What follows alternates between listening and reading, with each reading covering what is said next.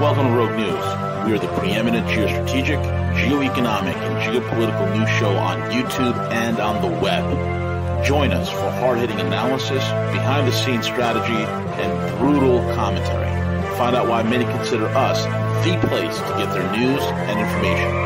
Check us out, at roguenews.com. Follow us on Twitter at Real Rogue News, Facebook, and most of the popular podcasting apps. Most of all, remember to subscribe, like, comment, and share.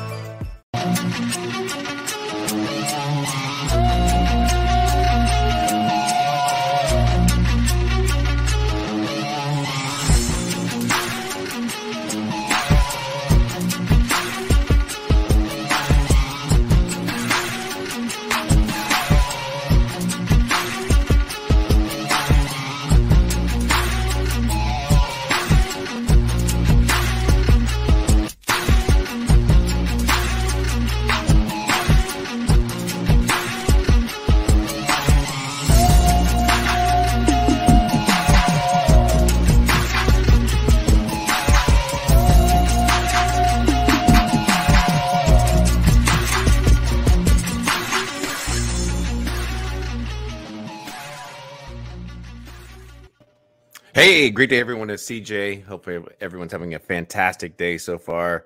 I uh, want to thank everyone for tuning in. Thank all of our live listeners in the chat room. We really appreciate you guys being here.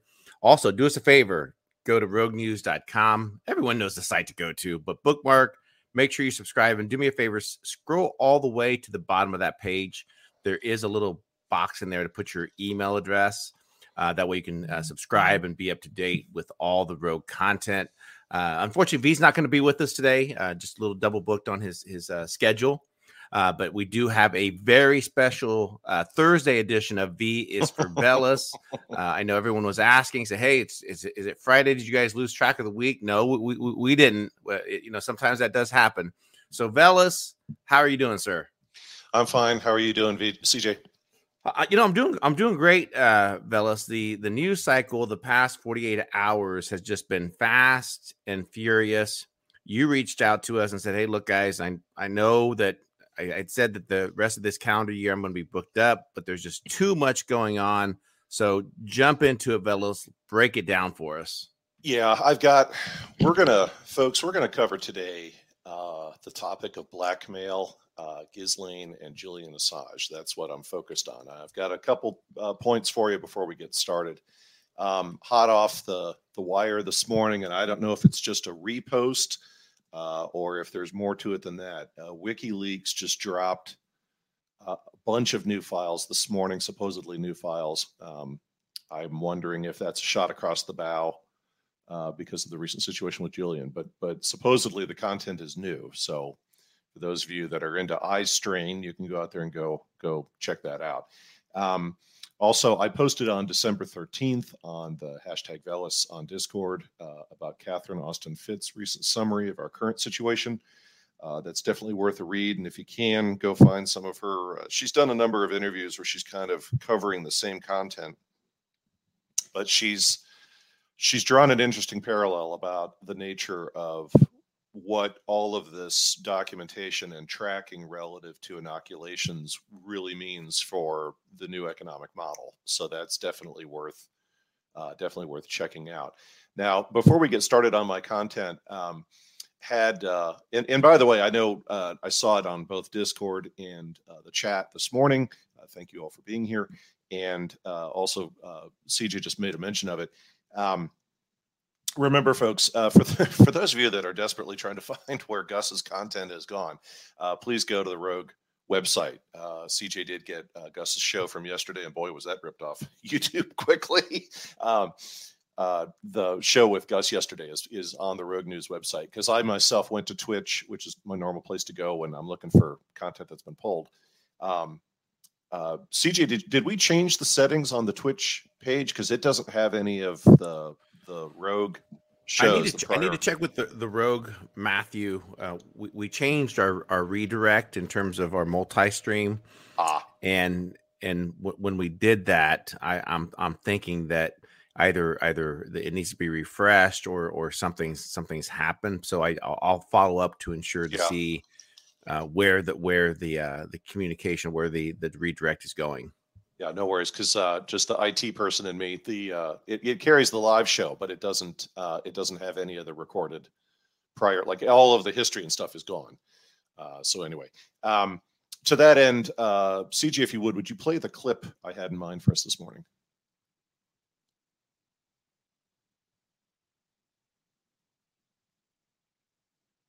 We need you to stay in your home for a couple weeks. It's for the greater good. We need you to close your business just for a short time. It's for the greater good. We need you to stay home just a little bit longer than 2 weeks. It's it's for the greater good. We need you to wear this on your face. It's it's for the greater good. We need you to wear two of these on your face. It's for the greater good. We need you to inject this into your body. It's for the greater good. We need you to spend the holidays alone. It's for the greater good. You must inject this into your body if you want to feed your family. It's for the greater good. We need you to stop eating that. It's not good for the environment. It's for the greater good. We need you to stop driving your car and flying. It's for the greater good. We need you to stop heating your home so often it's for the greater good. We need you to stop saying that. It's hurting some people's feelings. This is for the greater good. We need you to stop having children. It's not good for the planet. This is for the greater good. We need you to stop talking about your faith. It's offending people. This is for the greater good. We need to separate you from your children because you're not complying. This is for the greater good. We need to hold you in a facility for a little while for not cooperating. This is for the greater good. This is for the greater good. This is for the greater good. This is for the greater good. This is for the greater good. This is for the greater good. That's good. So uh, remember the greater good. um, Okay, let me uh, let me jump into the, the content I had for everybody today. And as usual, uh, credit where credit is due. Uh, you know, if I borrow or use other folks' content, I do my best to, to point that out. I mean, as I often say on my show, some of my stuff is mine, some of it is from other folks, some of me is taking other people's work and kind of taking it in another direction. So, the the basis or the foundation of what I'm covering today came from Patrick Ryan. Patrick, who'd been on Rogue uh, previously, uh, he kind of went back on the the the holy mountain there the last year and has been up there thinking thinking through highly complicated things. But he's uh he's been showing up again on the stoa and some of the other sites that are out there that deal with with uh various philosophical things. Um but you know the difference with patrick ryan's content versus a philosophy class in college is is that what patrick ryan is talking about is uh true. It's not really philosophy. Um so let me start start here. In a past life, when I worked for General Electric, we used to use these four block diagrams as a format to communicate executive summaries across the firm. Now, a lot of major corporations, they've got kind of models they use in order to make sure communications are consistent, repeatable across the organization to kind of move through any challenges caused by by different languages or or cultures between countries and things like that. And it's a uh, these four blocks are a single sheet of paper or a slide in PowerPoint. It's got four sections sections in it. It's just a square with uh, broken in four quadrants. And one of those four block models that that GE used to use to find um, how to view and track our product and market maturity over time. And there's four phases to this. Anybody who's been in an MBA program, you've probably seen something like this. You know, you start out in, in a block identified as number one, and you kind of work your way through the other four. And um, you know, when it comes to market maturity or product maturity, uh, you start in block one, things aren't really well worked out. Nobody's quite sure whether or not the idea is going to work. You don't know who the vendors are, et cetera, et cetera. As you move through all these different phases of maturity, you start reaching quadrant or block number four. When you get into block four, that's when things start getting commoditized. And value, quote unquote, in your products and markets has gone right out the window. Uh, whether it's steel production or a copper mine, it's all about how many cents per ton is profitability. And if you're a few cents less You just went bankrupt. Now, in the time I was working for GE, GE Capital, and the financial arms of GE versus what GE has become today, which is a quasar of its former self. Uh, but back in those days, you know, General Electric was really a financial firm with a lot of divisions. And so the thing that was drilled into everybody, whether you were management or whether you were frontline personnel, was we've got to stay out of block four. We have to stay out of quadrant four. Don't ever let us get commoditized. And if it even looks like we're going towards we're going to become commoditized, then we got to exit that industry. We got to get out of there. So on this um, topic of, of commoditization, I'm going to kind of hit you from a weird direction. Um, why did slavery of Africans by Britain and the United States end? And for that matter, why did Russia end the programs of serfdom who had also existed there? Uh, was it because of some sort of moral imperative? And the answer, tragically, is no. Slavery became commoditized, and British banks were no longer achieving their profit targets on the slave trade. So they needed to exit the industry. They had to legitimize those slaves, or in the case of Russia, those serfs, into the economy of the time and adjust the mechanics accordingly. Uh, social frictions be damned, uh, just as long as the overall economic system functioned. So, in a word, the practice of slavery became economically inflated or commoditized to the point it no longer had value. Uh, we saw the same behaviors in Rome uh, with the patrician class and the plebeians. Uh, there's also a number of, of, examples from feudalism as well. And um, in its ultimate form, um, Patrick Ryan has some rather mind blowing theories about how inflation has eroded the value of human beings today, uh, which kind of leads to where we are with, with the COOF. But that's, that's a whole other topic for another time. Now, what does any of this have to do with Ghislaine Maxwell and Julian Assange? Let me explain, and we're going to start with the Treaty of Westphalia. The Treaty of Westphalia brought about the end of the Thirty Years' War in the 1600s. And the Thirty Years' War was pretty nasty on a lot of levels, turned most of Central Europe into a moonscape. And the treaty's been interpreted by historians as basically the model for the international environment and international relations from, from the 1600s to right now. And Westphalia set in motion the importance of global institutions. And the rules of those institutions, or what in political science speak or international affairs speak, they call regimes, um, so that countries who belonged to these different institutions could sustain order, whether it's in trade, whether it's in monetary policy, or even conflict resolution. The ultimate form of conflict resolution in theory in, in our modern world is the United Nations. Now, post World War II, many of those institutions were the entire framework of the international environment. They were no longer kind of like, oh, yeah, I think we have a, um, a trade group that we're a member of so that we know weights and measures after World War II, most of the world's global institutions, you really couldn't not belong to them. And it's why, to such a degree, since the 1970s, China wanted membership in those regimes because they were left out, uh, much like Turkey was, but that's another topic. Um, now, Patrick Ryan references what he calls Westphalia 2.0, and he's not the only one who uses that reference. And what that is, is that's a reference to how those institutions after World War II, those organizations, uh, and the boundaries that they create are redefined in the internet age because the internet, in many respects, is a commoditizing or inflating um, effect it has on things. And put another way, how those institutions in Westphalia 2.0 sustain the system or weaken uh, in that new environment that's brought about by technology. And of course, Silicon Valley, I'm looking in your general direction. Now, this is where we get back into blackmail. Blackmail evolved after Westphalia from being directed usually against key individuals, kings, queens, presidents, popes, to the organizations themselves who sustain the system. So, whether that's the World Health Organization, uh, even FIFA, which is the international body for soccer uh, or football for you diehard Europeans, um, to the World Trade Organization, and the list goes on. Now, in recent time, how many scandals have we seen those organizations go through just in the past 10 years? It's because of blackmail or the threat of blackmail involving those organizations. And blackmail, ironically, is as much a part of the global system as the people who are in it.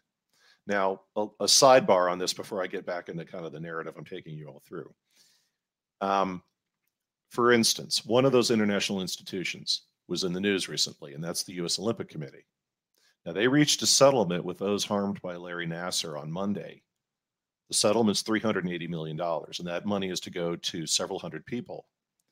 Now, we have to kind of keep our eye on the head fake. Several hundred people were all harmed by Larry Nassar. I don't know about that.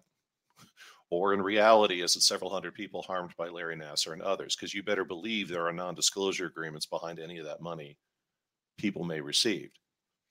Also, it begs the question what other blackmail still exists in the U.S. Olympic Committee, as well as major universities, beyond what is known about this? So, blackmail in sports and the Olympics has not ended. This blackmail ended around Larry Nassar and these other doctors, but not blackmail in general when it comes to international sports. Also, recently in the news, uh, CIA agents who were found to be sexually abusing kids had their cases referred by the Justice Department back to the CIA to manage it internally, which is a bit of a head scratcher. They were not prosecuted, they left it to the CIA to handle it internally. Uh, at least officially, I'm unaware that the CIA is in a position to incarcerate anybody for breaking the law.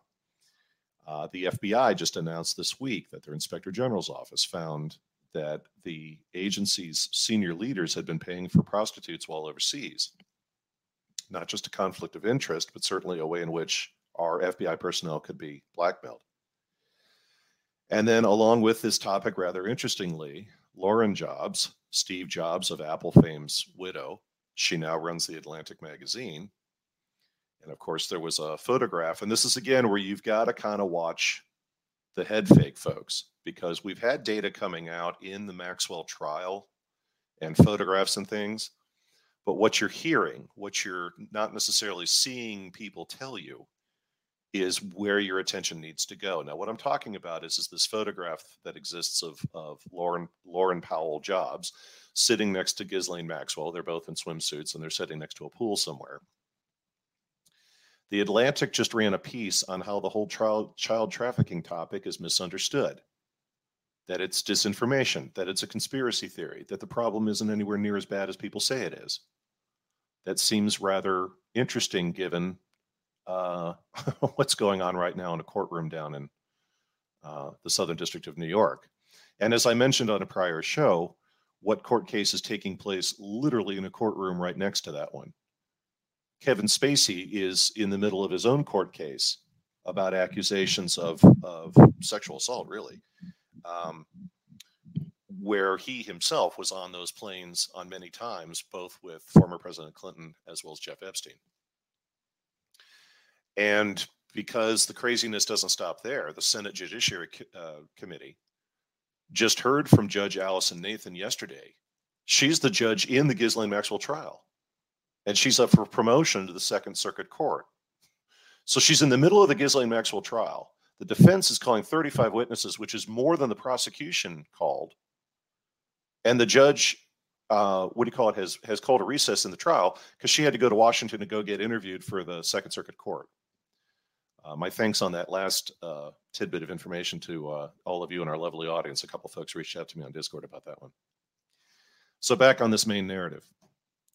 Now, Patrick Ryan talks about what he calls various threats to Westphalia 2.0, which could damage that system. Because the problem with any institution, any system, whether it's a government, whether it's a, a trade body, whatever it is, over time, they start to decay, they start to break down. And this is why in management consulting, which which was one of my many past lives, I would often explain to organization that they would get something running, a project management office or a risk committee or whatever it might be, or change management. But the big thing I would always try to drill into my clients is, is you have to have life cycle management. You've got to have somebody every six to eight months or whatever the time period is reviewing your processes, reviewing your documentation to make sure that you're not slipping, that the organization is still having valued what you're trying to do. And the same is true with these institutions. They start to break down. So, one of the areas that Patrick started dialing in on is what are those things that of there are several, but I'm gonna focus on two of them. What are those things that can start breaking down, you know, these these regimes or these institutions from Westphalia to now and Westphalia 2.0? One of these is the elimination of taboos. Now, let me explain that. You cannot blackmail someone for something no one cares about. We have to remember 100 years ago, people's morals were a lot firmer than they are today. I mean, 125 years ago, I could blackmail you if I found you smoking and taking a swig of bourbon on a Sunday. Blackmail is easy in highly moralistic societies, especially if we go back to when the Catholic Church had a lot more influence over at least Western Europe. And as V talked about earlier this week about the topic of indulgences, if you had money back in the Middle Ages, and again, if you're an elite, the Catholic Church would let you buy indulgences for mortal sins and forgiveness for things like all those hookers you've been visiting. But in current time, and I mean this as a joke, uh, Gus can hook you up with websites for high end call girls. I mean, the times have changed. Now, when moral inflation wears away, now watch this very carefully. When moral inflation wears away over time, then the blackmail has to be for even worse things, like pedophilia. You cannot blackmail someone for pedophilia if Netflix has documentaries normalizing it. I'm talking about the, the controversy about the, the program they had called Cuties. Now, again, like slavery, opposition to pedophiles amongst the world's institutions is usually not because of moral righteousness. It's because it's a danger to the value that that blackmail provides. Now, tragically, pedophilia in many respects has to continue to guarantee its value as blackmail. Penn State University, I'm looking in your direction. Now, not all blackmail is sex or pedophile related, but a considerable amount has been, especially the stuff that we've been hearing about in the media. Now, the subject of Ghislaine Maxwell, therefore, centers around the creation of new blackmail and sustaining it in that system with Jeff Epstein. So, therefore, nothing of substance can come out of the court case against her, especially when her sisters manage companies who sell software used by who? The FBI and the CIA to manage what? The information they store, some of which could be blackmail. Then there's the nuclear option relative to the court case that is currently ongoing. Why was Ghislaine Maxwell not child charged with child rape? Because that's what it was. What about charging her with good old blackmail itself? No. Neither of those things are entering a courtroom. They're not going to be allowed to enter a courtroom.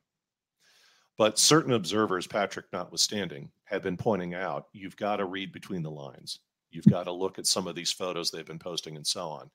Um, whether it is the watch that Jeff Epstein ha- happens to be wearing, uh, or other aspects of things that are in those photographs. I mean, that's that's kind of uh, tradecraft intelligence work right there. You know, the uh, the age old thing of of two key players in this uh, court case are discussing something or in a photograph, but it's like, can we zoom in and see what was on the document that that they're both reviewing?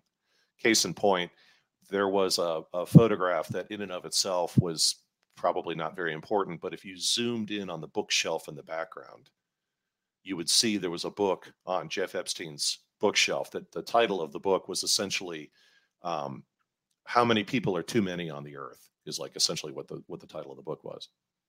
Now, the other destabilizing factor in West uh, Westphalia 2.0, or one of them, is theft of blackmail. The value becomes commoditized of blackmail if a whole bunch of players have access to the same content.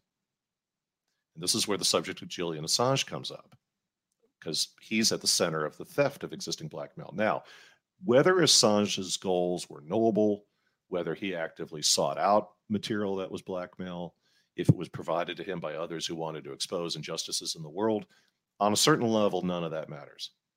What matters is he made himself a lightning rod on this issue of stolen blackmail and privileged information. And to paraphrase a line from the movie Network, Julian Assange trifled with cosmic forces beyond his reckoning. And so we've got we've got what's going on there. Now, the other, there are several, but the, the other areas that Patrick points out in, in threats to, you know, what he calls Westphalia 2.0 also include deep fakes and artificial intelligence. And that's, that's a whole, that's a whole show in and of itself. Um, the other thing too is noting that large amounts of blackmail is essentially immoral filth. Um, why is blackmail inflation a problem in our current system?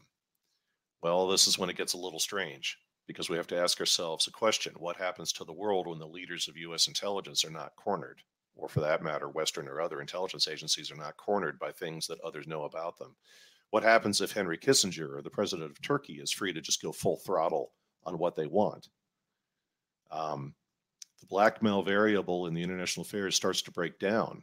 Balances of power in the international environment break down. It's kind of like the challenge that many of us in the Eastern European community had about the former Soviet Union. On the one hand, of course, all of us wanted the Soviet Union annihilated and communism destroyed because of what it did to our homelands and our, our ethnic communities and our families. But many of us were still smart enough to understand or, or reasonable enough to understand that you can't just rip the Soviet Union out. The, the potential for war and destabilization was overwhelming. It's, it's, if you will, the collapse had to be uh, very carefully managed. So, in present time, in my opinion, Ghislaine Maxwell will eventually have to be let free because she is part of the system. And Julian Assange is going to have to be destroyed because he interfered in the system and he was never really part of it. Now, another head fake going on in the news is this Blackmail has many purposes and many reasons for being, and it's often about money, control, balances of power, etc. And I doubt there are other operations out there to create new taboo based blackmail on the scale and effectiveness of what Jeff Epstein and Ghislaine Maxwell had going on. We have to remember Jean Luc Brunel, Peter Nygard, we've talked about them on the show. They're in custody, and I don't think they're getting out anytime soon. Claire Bronfman is in custody.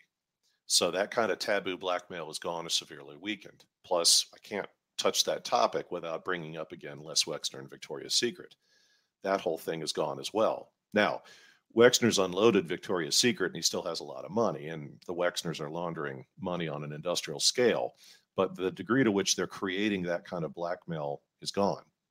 Now, that's a major financial loss to a lot of people, and that's a major loss in the in the projection of power to a lot of people. Then we also have the small matter of uh, certain intelligence agencies from my ethnic homeland have been rumored to have stolen evidence from uh, the Jeff Epstein evidence site in Florida uh, years ago. Uh, the rumor out there is that that intelligence agency and others have been selling that to buyers internationally, uh, which reduces its value even further. We're now we're almost at the end of the narrative here, so stay with me. Now, like I said, it's about money and power and the ability to influence others. It also involves the ability to sustain international money laundering.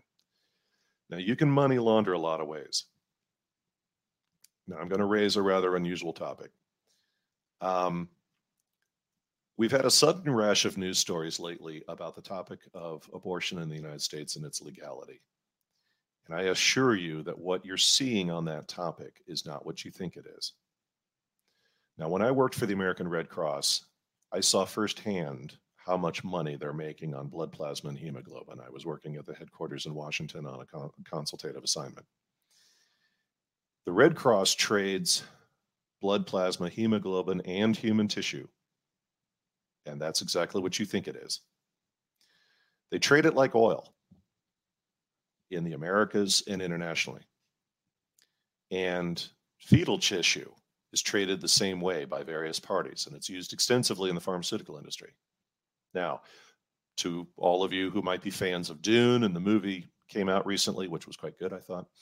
Uh, there's the famous line from Dune, both the books and the movie, about the power to destroy a thing is the power to control a thing. So these state and federal court cases you've been seeing would tie up profits, which are considerable, from fetal tissue while people are waiting to see what happens in the courts. Now, will the law be overturned? That's not the issue. The issue is how much money is denied to certain parties right now because these court cases are tying up that activity. You also might be interested to know the following on the whole Supreme Court role in that topic. Uh, John Roberts, you've all heard of him on the Supreme Court. Uh, back in 2010, he sold all of his Pfizer stock to avoid a conflict of interest in court hearings dealing with pharmaceutical topics. And then, amusingly, two years later, in 2012, he signed off on Obamacare. Now, the following is the God's honest truth. Go look it up. As soon as he decided on the Obamacare case, which surprised a lot of, you know, policy wonks and legal scholars and all the rest of it, they were rather surprised by his siding with the approval of Obamacare. Literally, as soon as that case was decided, he left the United States for two weeks. And where did he go? He went to Malta. uh, he went to Malta in the Mediterranean, and he was literally speaking at the Knights of Malta on international legal matters, which just the weirdness on that knows no limits. Um, so we have another head fake because people said, well, Robert's strange behavior on the court is because he's being blackmailed because there were some uh, rather odd things that happened with some adoptions of his children. Uh, no, no, that's no, that's not what the blackmail is. Whatever it is, though, we can certainly see what they're getting for their for their investment. So, given just that little that little snippet about John Roberts, you have to wonder how the Supreme Court would rule on anything that's going to impact human tissue. So what we're probably witnessing is kind of a tit for tat among powerful players, but not a not a major change in U.S. law, not a major change in in our philosophy on that topic, et cetera, as a country. So while we look at all of this, the other thing that's been going on there behind the scenes is the Federal Reserve, in case anybody was paying attention, the Federal Reserve has completely run out of ideas. And this is not hyperbole, what I'm about to say. I'm dead serious when I say this. If you look at a few of the things that have recently been going on with BlackRock and by proxy, Vanguard and others, and I know we raise that topic frequently here on Rogue, but I think for all intents and purposes, you could make the argument that BlackRock has become the Federal Reserve. And certain kinds of blackmail, along with that, are breaking down in their utility, and the right kind of examples are being made of Ghislaine and Julian. And there's a new kid running finance these days called BlackRock, Vanguard, and others. Definitely topics to keep an eye on. Now, my last comment on all of this is um, some of you may have seen the movie called Bad Times at the El Royale. It's a great film and it's one of those films that has so many subtleties and layers to it because it does deal with this this blackmail topic. And it's definitely worth seeing the film if you haven't or seeing it again but kind of looking at it from a different a different angle. Because there's a lot in that film that is not spoken dialogue. It's about the background or the location or whatever because a lot of what's in that film is for instance the the setting of the film is a uh, old school resort um, that sits on the border of Nevada and California. And so at the time it's it's taking place, uh, you could only drink on the California side, uh, you couldn't drink on the Nevada side, et cetera. And there's literally a line going down the middle of the of the hotel. The point of that scene, or the point of that reference in the movie, is is that um, Frank Sinatra owned such a property that it was literally sitting on the border of two US states. And it's very in the public domain right now. Uh, is that what would happen is, is Frank would have mafia people come to one side of the hotel and he had underground tunnels, which is portrayed in the film, that allowed those uh, mafia leaders to conduct meetings and so on, even though the FBI was monitoring. They were never quite aware of what the heck was going on up there. And there's been a lot of new detail that's come out recently about Marilyn Monroe. And uh, a couple of weeks before she died, um, she was promised new movie um, films that she could appear in. But uh, the mafia folks that she used to hang out with told her, we, we need you to come up to uh, Frank's place, this, that, and the other. And of course, what has recently come out is, is that she was drugged. Um, she was stripped naked and they filmed her in a number of, of compromising things and then sent sent her home and that's one of the things that led to uh, depending on how you look at it and the, and the various you know narratives that are out there contributed to her state of mind and her her mental breakdown. Now, for me personally, I still think she was um, she was murdered. But that whole scene of what went down at Frank's um, compound, if you will, up there, uh, there were a lot of such incidents like that. Uh, supposedly, Hoover at the FBI was up there, and that was another occasion where he was filmed uh, in a compromised situation, etc. So when you watch the movie The Bad Times at the El Royale, there's a lot of very subtle references in that film to not just Monroe and not just uh, Frank Sinatra, but a whole host of things, including both of the Kennedy brothers. There's a whole bunch of stuff in there. Plus, there's actually, to tell you the God's honest truth, in my opinion, and others have said this, um, there's a deeply spiritual angle to that film, if you can believe it, if you watch it to the end, about what the experiences all the characters go through and what that really means. But anyway, so that that wraps up what I had uh, not the full the full hour. CJ, did you want to jump in, or are there other topics that you wanted to to raise? Because I know the news has been crazy the past. past well, I mean, the, yeah, I mean the entire the entire Epstein uh, prosecution. It's it's it's it's a it's a very dark web, and it goes a lot of different directions.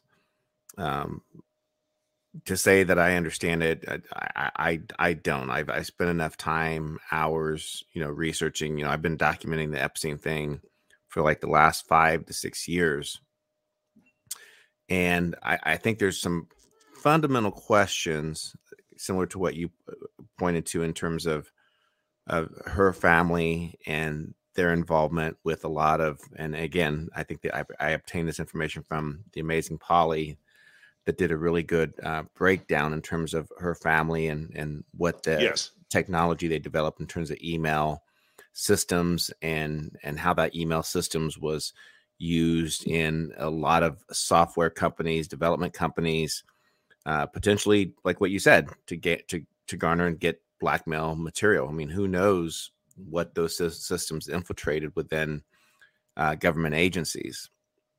But yes, you could go, go ahead. ahead. No, go ahead. I was just going to say you can you can make the argument that going back to their father, um, the entire Maxwell family is. I don't want to abuse the the term mafia, but there is a mafia like angle to the family. Now, when I say mafia, what am I talking about? Well, you know, what's the difference between a legal and an illegal business? Well, is it, it you know, to oversimplify, is it taxable? So it's like if you're making money from non-taxed or or things that aren't approved of in the economy, like gambling or prostitution or whatever, then then that's an, an illegal activity. And then we, we tend to assign families or other powerful groups who run those those endeavors uh, as forms of uh, forms of mafia. Um, but yeah, you're right. Polly Polly has done, if I recall correctly, she's got four different programs. She has one that goes through uh, for all of you on our lovely listening audience today, Polly's got like four programs. One of them goes into depth on just who are all the medical and academic institutions worldwide with whom Epstein was involved. And I'm talking about the CRISPR technology, where you can literally, I'm not making this up, folks, you can get a CRISPR machine and at home splice your own DNA. And various very wealthy people around the world who've completely lost touch with reality who like want to engineer their own human beings. You know, she's got a show on that. She had two programs dealing with the Maxwell family, their dad, and then one of those programs delved a bit into her sisters, and then another one was just on her sisters. And I, I can't do it justice, folks. Um, uh, yes, Jacob's Law. Rumble has amazing Polly, as does BitChute. Um, and again, the thing about Polly is, is I've often said about her, she's not a person who's talking at you. I don't mean that in an unfair way to, to those of us out there that just kind of talk about these topics. But she she always has these very complicated PowerPoints where she's got all the names of all the people and all the documents she used. I mean, she footnotes everything she's doing. And so it's not just, wow, that's an amazing theory. It's like it's not theory. She's got the patents on the technology and that it goes to a third party company owned in the Caymans that goes back to, you guessed it, the Maxwell sisters. But the, the Maxwell sisters and their relationship with the CIA and the FBI for public domain uh, products, folks, I mean, it was it was requests for proposals, RFPs that were issued by federal agencies saying we need a we need an application or piece of software does the following And, and the winner of that bidding process were companies owned by or influenced by or managed by or have on the board of directors Ghislaine Maxwell's two sisters. So you, we, this is there's no coincidence here. There's there's no there's no way. Speaking of Las Vegas, that's a bet I'd like to make. There's no there's no way that this isn't this isn't coordinated. And so it's like when you've got all of talk about blackmail, when you've got all these federal agencies who are using software from from firms that are run by Ghislaine Maxwell's sisters, how in the hell are you going to prosecute her? Well, yeah, yeah. I mean, and and even even dating back, looking at a, a, another very fundamental question is is that if we take a little scroll back through history, let's let's think back to the original terrible, terrible decision uh, to basically slap the hand of, of Jeffrey Epstein. So that was done back in 2007, 2008 by U.S. Attorney Acosta during that time period. And this was all based out of out of out of Florida. So at that point, he got a very light sentence. So a very fundamental question as to going back to what you said in regards to blackmail, everything else is that why do we have a period of close to 12 years going back again 2007 2008 all the way forward to to 20 july 8th 2019 when the uh, southern district of new york issued and arrested jeffrey epstein for sex trafficking with minors and this was done out of new york. Yes. So so what triggered that during that time period? What was happening during that time period? And you know you can go back and look through and and see through that time period of, of potentially why epstein was was brought back in. My theory i have no proof of this my theory was strictly for uh, influencing uh, policy um, potentially blackmail uh, during that that time period of of of there, and you can go back and look at the dates to see in. Now, people always get upset when I when I I always try to connect the dots between Epstein and Trump, and a lot of people are like, no, no, no, no, he he was on the flight, but right, they, they, right, they were right. friends and all that and everything, but. either either tr- Trump did not do due diligence or he was ignorant in terms of some of the people that he had in his inner circle that had direct ties to Epstein. I mean, if if I knew these things, right? If I knew these things right. about Acosta, why the hell wouldn't Trump know these things? So it goes well, back to the to the decision as to okay, and you can connect the dots. There's three. There's three. So so first one, yeah, you can say maybe maybe it's an excuse of of why Trump did this. You know, number one is Acosta, who I believe was his was it the Department of what Acosta head up for for Trump? Um, let's see here. It was oh labor secretary. So he yeah, was labor the secretary. labor secretary. So there's number one. Okay, there's number one. Number two, Alan Dershowitz. And and Alan Dershowitz, everyone's very familiar with the accusations against Alan right. Dershowitz, right? And and who was Trump's attorney through the attempt to impeach Trump? Alan Dershowitz. Okay. Number two. Third, okay, who did Trump appoint as to the AG after Jeff Sessions? William Barr. Mm-hmm. And everyone is very familiar with William Barr and his family, his more importantly, I believe his dad's connection to who? Jeff Jeffrey Epstein. Epstein. So, so uh, again, um, I mean, maybe someone else can do the research and and and and try to go in. I I firmly believe that it was strictly done through that time period to um, to help manage the administration. You know, many people say that um, that you know, Clinton Clinton offed, you know, the the Clintons offed Jeffrey Epstein. I think it could be more on the opposite side that potentially, if if he if he is dead, uh, that that did it. In other words, uh, more to people to protect uh, the administration during that time period. And the reason why I say that is is because if you look at the actual uh, judge who was assigned uh, to this case, U.S. District Judge Richard Ber- Bierman, he was actually appointed to the courts by who? by Bill Clinton. So so again, so like you know all these things, and I and you know getting back, I don't want to go too far off. I think I probably already have, but um, you know, circling back to it, you're you're correct. The, the Giselle or whatever you pronounce it, Maxwell, has nothing to do, nothing to do with actual prosecution or, or holding him accountable. It's just strictly for for influence. It's to uh, you know change decisions. You know the, the the influence of things and and and blackmail, flat flat out blackmail. And it's very unfortunate. It's very unfortunate for the victims, right? It's very unfortunate for the the, the the girls who were who were recruited in. Most of them came from broken homes or or yes. were in bad situations where a hundred bucks to them was a, a lot of money uh, during that time period. So so more importantly for the victims, they'll they'll never see any type of of justice and, and even if there's any type of restitution, most of these girls are going to live a, a lifelong of of those those memories and and that's the tragedy of it. And when you look at what's happening in in, our in our system of you know, again, uh, one set of rules for for for thee, but but not for me. Uh, the criminalities of these these crazy people to continue to get to get away with it, and including the the sick sicko from uh, uh, producers at CNN, both both mm-hmm. of them. But let let's get back to the original topic. If the listeners, if someone wants to jump in, uh, basically what I said about all those connections, wondering about that time period of why there was nearly twelve years between Acosta uh, slapping uh, Epstein on the wrist, and then and then several years later, the South District of New York uh, courts uh, issuing arrest and and unsealing the indictment and arresting him. I mean, there's there's there's a lot going on there, Veles. A lot going on. There is, and I and I want to raise a couple of points. The first is, along with your narrative about these these interrelationships, which is very important, including including Barr. Um, we have to remember that Bill Barr's dad uh, hired Epstein into that private school in New York with, you know, purely what he said on a resume was his credentials, none of which, you know, were proven out.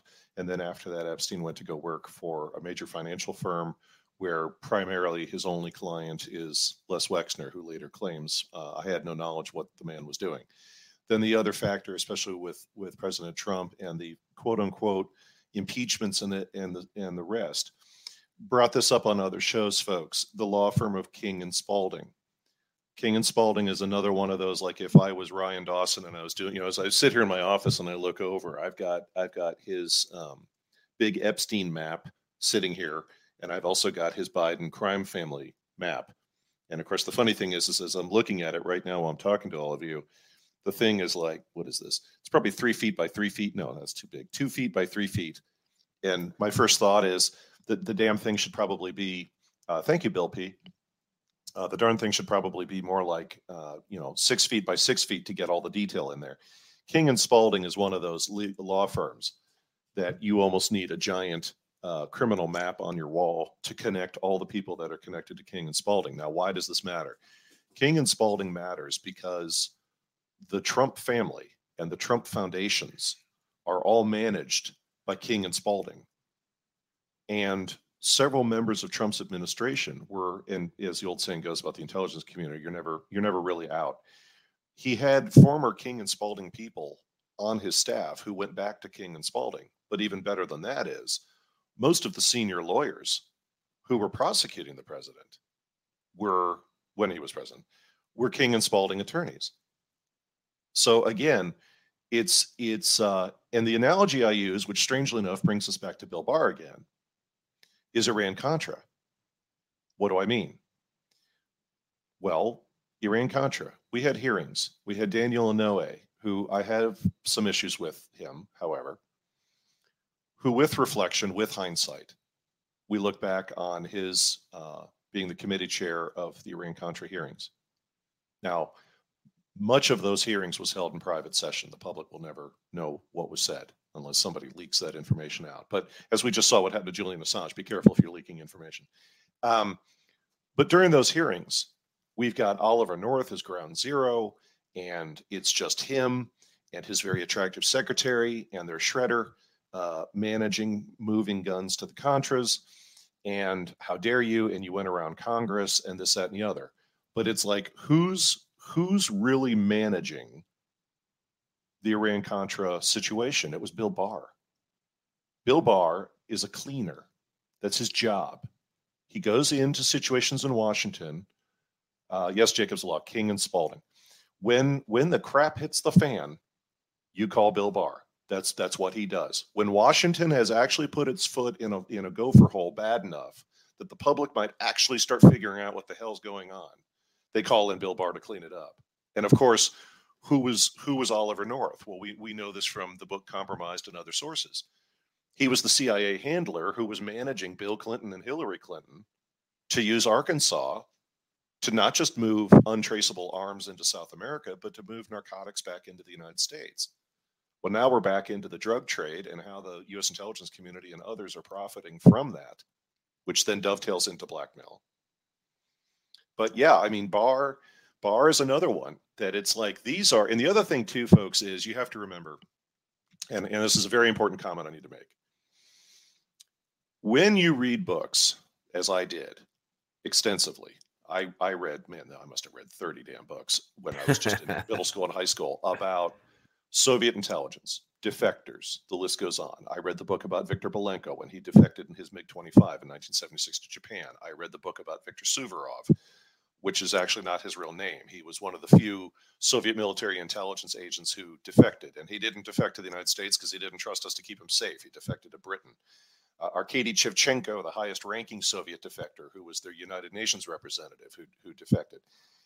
On and on and on and on and on. And what did all these former defectors talk about when it comes to tradecraft? That some of the supercomputers that the Soviet Union had stolen or, or obtained without us realizing it was them who was buying it were all used to track US personnel. They tracked military officers, they tracked politicians, they tracked everybody. Now, in a strange way, it's kind of like uh, the Siebel software or uh, Salesforce, where you're tracking various details about your customer. When's their birthday? What are their kids' names? You know, make sure that uh, you know they observe kind of an obscure holiday most people don't observe. Make sure you send them a card, um, etc. Well, they had highly complex systems. The Soviet Union did, including psychological profiles. But here's the big one: they were tracking people in private schools Please see where Jeff Epstein was teaching at one time. They were tracking people in private schools in the United States who showed great promise. Now, it doesn't mean that investment's going to work out.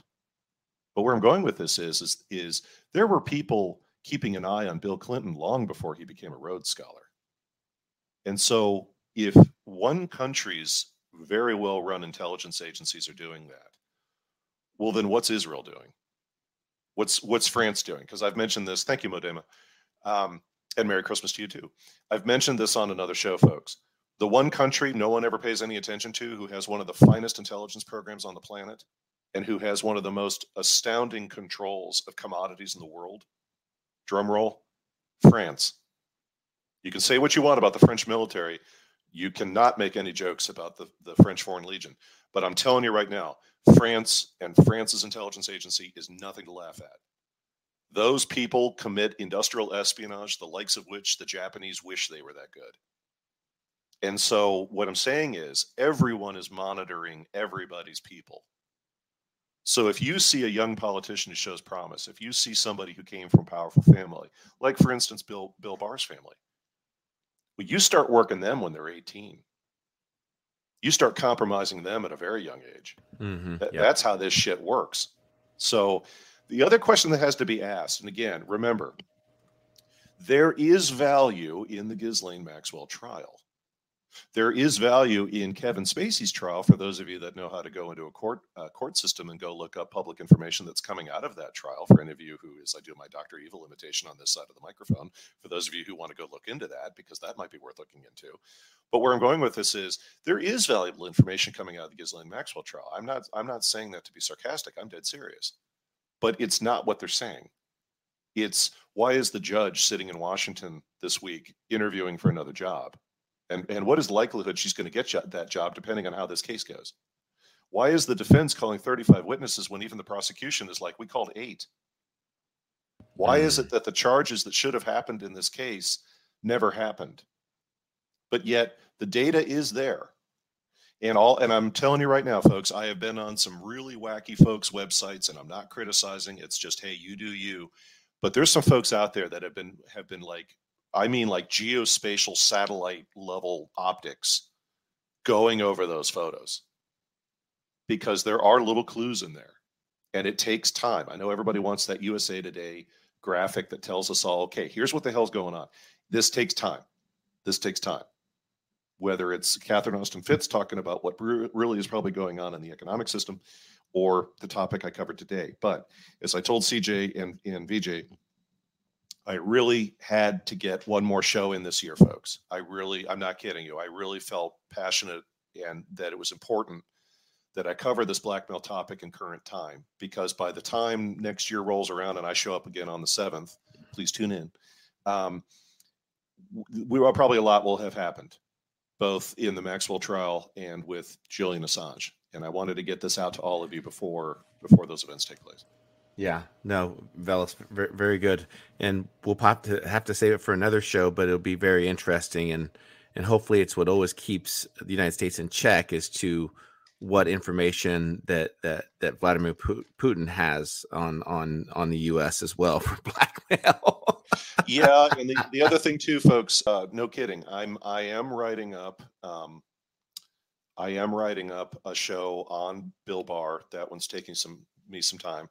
Uh, I am writing up a show on the the pedophile topic, which, as I've mentioned on a prior show, is is disturbing. Uh, I say that from the standpoint of the fact that when I was in graduate school, I wrote a paper on uh, like a 75 page paper on the use of, um, well, there's another way to say it, uh, torture of children in certain countries as a method of state control. Uh, that was rather disturbing. I had to go to the Caribbean for about a, about two weeks to go cool off after that one. Uh, the other thing is, is I've got a show coming up on um, how movies and television are telling us certain truths. It's like my comment about you know, step back, step back and look at what's going on in the Ghislaine Maxwell trial, and for that matter, the Kevin Spacey trial, and and look at some of the threads they're not paying attention to. It's there in front of you. The truth is there. It's going to take some time. You're going to sift through some things, but it's there. I've got a whole show planned coming up on just movies, and I've I've got some real mind scramblers uh, coming coming out of film because that's a that's another angle where there's a number of people who've said for years there are those out there who either are trying to help or are so sadistic they don't care and are just telling us flat out what what they're doing and so i've got a show coming up that's going to delve into a little bit more of that but i'm, I'm deeply yeah. thankful to you cj for for uh, uh, coming out of the awacs plane long enough to let me do uh, to do this show today and and uh, my best to you and your family over the holidays Oh, absolutely. It's it's always a pleasure to have you on, Veles. Uh, I know I enjoy it. Our audience does as well. Uh, you know, great intel. Uh, I know you put a lot of work into the shows that you do, and so whenever you reached out and said, "Hey, this is something I need to do before the year's end," I we we, we knew it was important to get you on. So thank you, thank you for your time as well, and uh, Merry Christmas to your family. Uh, for listeners, uh, keep it keep it tuned in right here. We will be back live at 2 p.m. Eastern Standard Time with another uh, very special interview. We, we will be interviewing Cynthia Chung. Uh, many of you probably have heard her name um, mentioned before. Uh, she is the also the co-founder of the Rising Tide Foundation, so you're very familiar with Matthew Ehret, and she is also a writer for Strategic Culture Foundation. So we will be back 2 p.m. Eastern Standard Time with uh, Cynthia Chung, and be hopefully she'll be able to make it for for that one. Veles, anything else before we close this one out? No, I'm good. Uh, as I've I, as I've often said on other shows, folks, don't don't get depressed. Go take a long walk if you gotta. I'm definitely taking a page out of CJ's book. Go to the gym, go work out, eat right. You know, hug hug your relatives even if you don't get along, um, and just just hang in there, folks. Just hang in there. Absolutely. Thank you all for tuning in. Uh, please again like, share, subscribe, and we will see you back at 2 p.m. Thank you all. Take care.